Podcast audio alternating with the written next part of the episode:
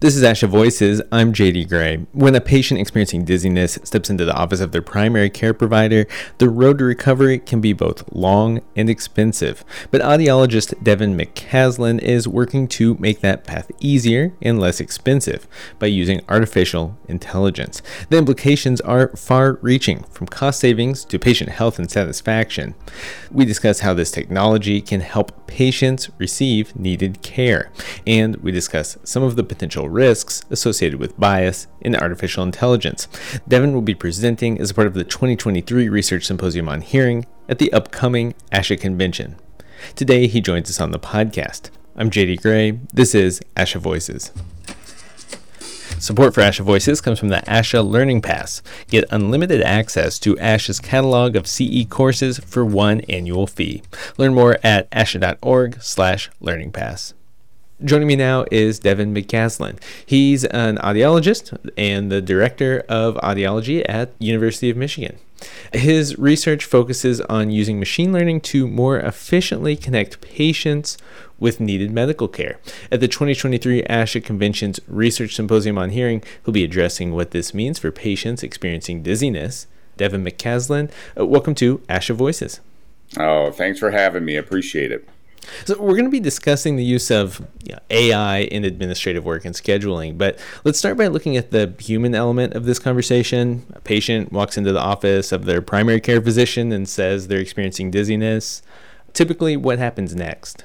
Yeah, well, the challenge for the primary care physician, you know, they have to know everything about everything, and dizziness really falls between a lot of cracks. And so dizziness can come from cardiovascular issues, it can come from psychiatric issues, it can come from the ear. And so, what the primary care physician really has, is challenged with is trying to, you know, which type of dizziness does this person have? Which subspecialist would be best suited in this instance to, you know, send them to? And so, in some cases, it's more than one. And so, that is the challenge that they uh, are presented with every time a dizzy patient comes in the door. And it's challenging. Approximately how long would it take someone to find the appropriate specialist they need? Some are easy. What you find in the uh, US healthcare system is that many people feel all dizziness falls under the ENT or the otolaryngology umbrella or the ear. And what we know is that's far from true. And so it can take some people, it's not uncommon to have people go years with chronic dizziness and not get to the right individual to take care of their issue. Uh, on the personal level, that's a very unpleasant experience. That is, yeah. You know, you may have some sort of organic issue, you may have an ear problem, or you may have a cardiovascular problem. And what happens is, after you're told so many times there's nothing wrong, we don't know what's wrong with you, it can even become a psychiatric issue and even develop into the, some of these functional disorders. And it really has, you know, it becomes a vicious cycle of them uh, starting to think that it's all in their head when in fact it's not. It's dangerous as well, I would assume. Absolutely, yeah. In cases of where you start to have these issues and uh, falls are involved uh, in the elderly, that can certainly be dangerous. And in some cases, uh, if you have episodic vertigo, it happens that you're driving a car or you're in an instance where uh, operating a vehicle or heavy machinery, uh, yeah, it can be dangerous in the description for your upcoming presentation, part of the research symposium on hearing, it reads, quote, failures of care coordination and ineffective treatments waste more than $175 billion in the USA alone. That's an end quote. No, that, you know, and that is true for the dizziness aspect of healthcare. In many cases doesn't generate surgery it used to be that before everything got broken into subspecialties, these patients would get a little better care uh, because everybody was looking at them. And so some of the classic studies where they would uh, staff these patients. So a patient would come in with dizziness and they would see a psychiatrist, they would see an ear, nose, and throat doctor, they would see a cardiovascular expert they would see a physical therapist. And all of these physicians would go through and say, you know, this is the most likely cause of your dizziness. But then, um, you know, the health, that's not certainly very efficient in terms of, you know, the healthcare system and costly.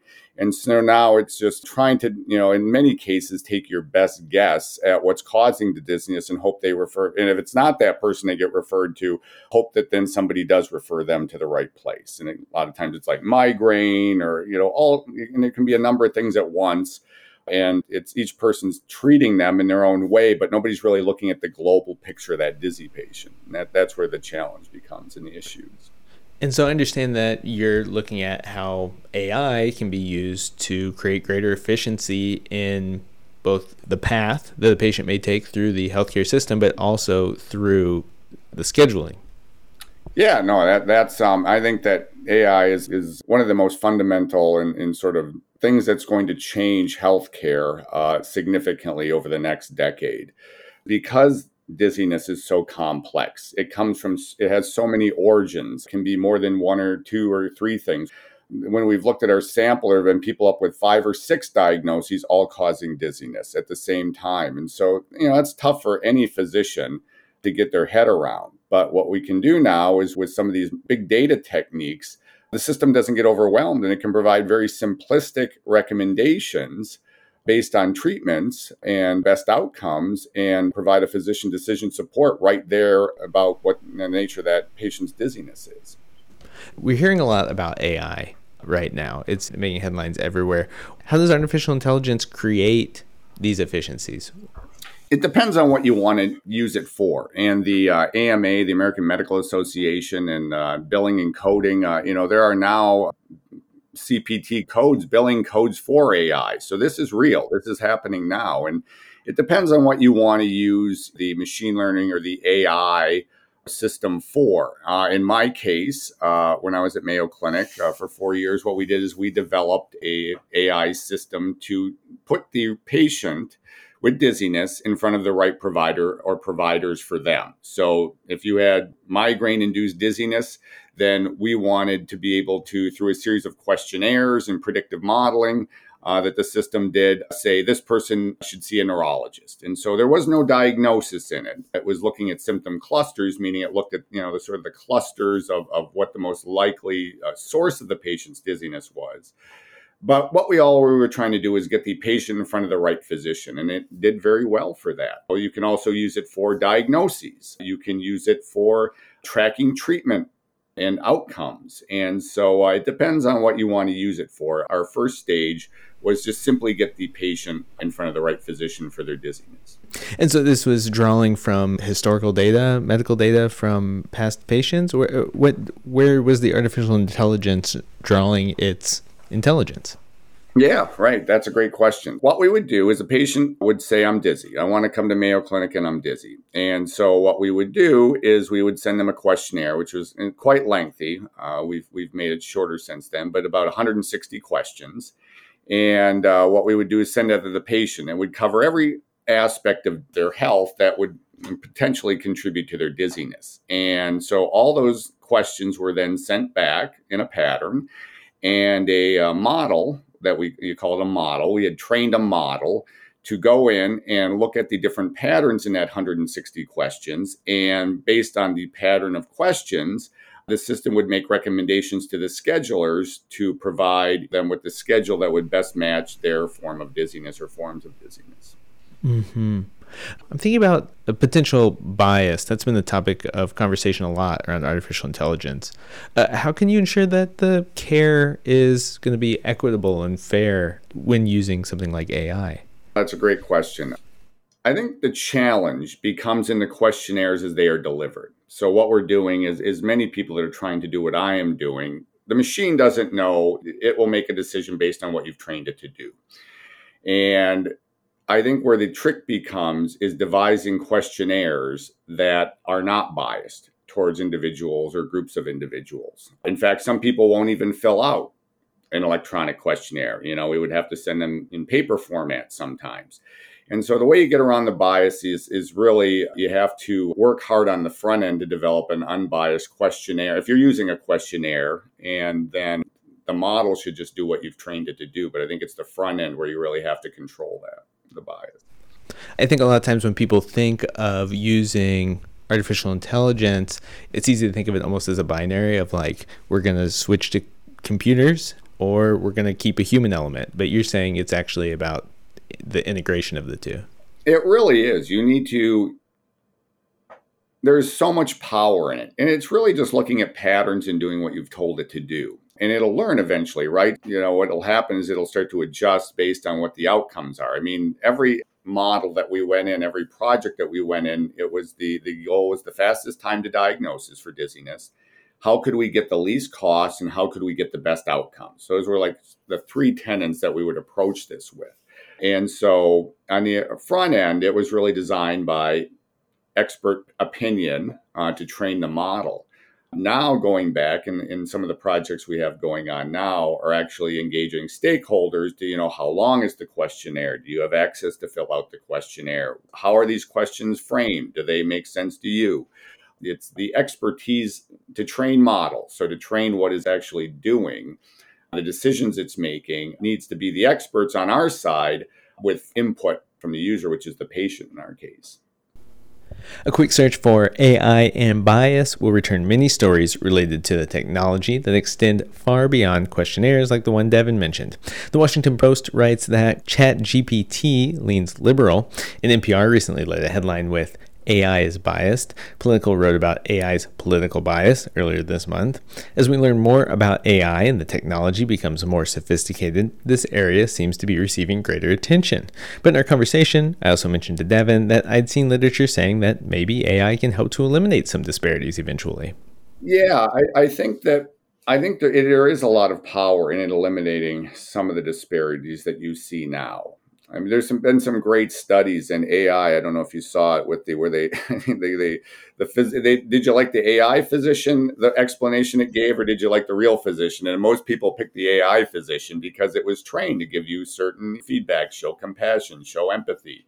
So it will hit a certain number of boxes that you tell it to, and not everybody does that, right? So uh, yeah, I think I think that there's a lot of um, I think it's going to be interesting. I do.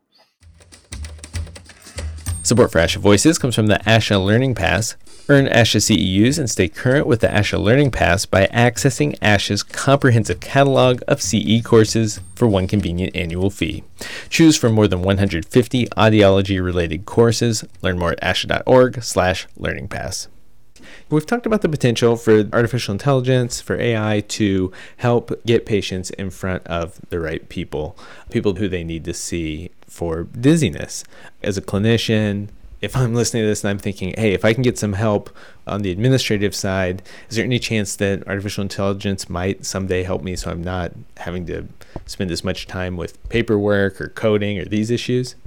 Oh, absolutely. I mean, that's and that's where most of the resources are going is I think when you talk to um, people that use electronic medical records, and so what we've done is we, you know, in the front end, we said, boy, wouldn't it be great if patients could send us portal messages? You know, we have call centers, but you know, it's eating up all this call center time and they get lost and nobody gets the messages. So let's, you know, we have an electronic portal. So let's let patients send a message whenever they want. And so what has happened though is you've opened up this floodgate. And now as people become more and more, you know, computer savvy, everybody's, you know, sending messages, you know, over the internet to your provider and it's it's just burying our providers. And so even here at University of Michigan, a lot of AI is being used to how can we triage and sort those messages uh, now coming from patients in a you know using models to say what one does the uh, physician need to see versus what one does the audiologist need to see in our case or what one does a, can the nurse handle or do they just need to be scheduled have an appointment scheduled. But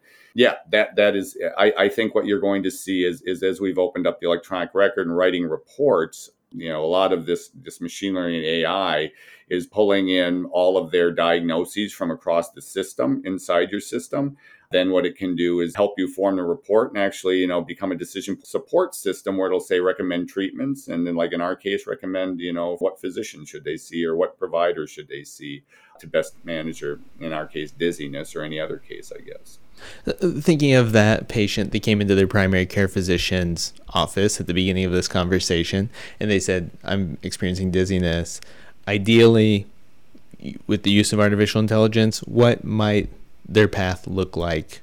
So a patient would come in. So let's say we've got a patient, they're dizzy from migraine and they have a uh, inner ear balance problem. And so the primary care physician doesn't know that when they come in. So patient says I'm dizzy and there are what we know is we know the timing of certain forms of dizziness, we know the triggers for certain forms of dizziness, we know what the symptoms look like and we know what the associated symptoms look like. And so that information is all available.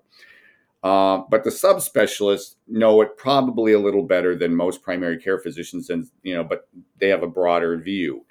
So, what we can do is we can design models. And what we've done in this case is we have them fill out, like I say, a questionnaire and query them and pull their comorbidities and have all of that data up front before they see the primary care physician. And what we can do is use predictive modeling, like I said, uh, you know, just sort of math to say they filled out these clusters of questions. And we know 98% of the time that these patients have migraine associated dizziness or headache associated dizziness and an inner ear problem. And so what we would recommend is the primary care physician, you could just, you know, say some of these issues they could treat, or if it's something a little more of a subspecialty issue, you would say, you know, provide this and then ref- get a consult with uh, otolaryngology and neurology. It's a decision support mechanism. It's not taking the person out of it, but it's getting the patient facing clinician to the answer quicker. And you mentioned earlier the vestibular issues uh, don't always result in surgery, and so if some of these patients are in front of surgeons, I understand that might have an influence on what we are talking about earlier with medical spending. Well, that's right. And that is one of our biggest challenges, right? So you've got people that need surgery, ear surgery, and where they have a vestibular schwannoma or you have something else we want our surgeons seeing those patients as quickly as possible and access becomes a problem and so what happens is if we can you know we pulled a large group of our dizziness patients uh, about six seven months and found that very very very few of them ever resulted in a surgery yet we're seeing our neurotologists who are most highly trained surgeons and so the goal is how can we manage or triage those patients up front get them great care get them the best treatment best outcomes and free up access for our surgeons so that they can see their surgical cases. And so you're right, surgical revenue drives most hospital systems. And access is a big deal for them because there's so few of them. And AI can be enormously helpful and uh, routing those patients out of their clinics, but getting them to the right provider. Artificial intelligence has been in the headlines everywhere. You've been working with AI for quite a long time, though, right? Yeah, yeah. Are we on the verge of a major change, or is this something like ChatGPT bringing attention to a slower tide of change? I guess what I'm asking is, you know, when will this technology actually show up in the work lives of audiologists? Yeah, I think um, over the next decade, AI will fundamentally change healthcare, and people know it. Google's into it, Apple's into it. They know that it is so powerful now. And how it's going to be approached is right now, each subspecialty is designing their own sort of machine learning models and using AI in the way that helps them locally and for their issues. But really, what will happen is there will be every healthcare system, and probably the Epic, the, which is becoming quickly the national healthcare system, um, will be one platform. What I mean by that is that patient will go in and it will be able to, you know, analyze all of their comorbidities, put all of those together and recommend treatments based on profiles that exist and people just like them. It'll say, I've seen a million 67 year old people with an inner ear balance problem that has uh, high blood pressure, cholesterol, and diabetes. And we know that if we do this, this, and this for a treatment, this will give you the best outcome. And that's powerful. And it will do the same thing for every single disorder. They will just be these enormous platforms that manage your health. And uh, it doesn't get overwhelmed. And i think it'll make healthcare more efficient. I think it will i mean remote care will be factored into that. Why do you have to always go in? A lot of this will be done remotely from the phone. Uh, they found that the the millennials and gen z they want to do healthcare remotely through their phone and they're used to that. And i think that a lot of this is all starting to converge on using these ai techniques to manage. And uh, i just went to the pharmacist and they you know everything came right to my door and just did all done online didn't have to go anywhere. And so i you know i think the combination of all the medical care housed all your medical care housed and using predictive modeling on it with the remote and telehealth options that are becoming available. I think that uh, it's gonna it'll decrease healthcare cost. I really do, and I think it'll be powerful for the patient. Devin, thank you so much for your time today. I appreciate it. Oh man, it was great. Appreciate you talking. Over the next few weeks, we're going to bring you more conversations about artificial intelligence and its effects on audiology and speech language pathology, including an interview with the other presenter at this year's Research Symposium on Hearing. Find a link to more information on the symposium on the blog post for this episode at on.asha.org slash podcast. Want to learn more about AI and audiology or speech language pathology? Look to the most recent issue of the ASHA Leader magazine. You can find it online at leader.pubs.asha.org. ASHA Voices is produced by the American Speech Language Hearing Association and comes from the team behind the ASHA Leader magazine. Support for ASHA Voices comes from the ASHA Learning Pass. Access more than 150 audiology courses for one annual fee. Learn more at asha.org slash learning pass. I'm JD Gray, and this is ASHA Voices.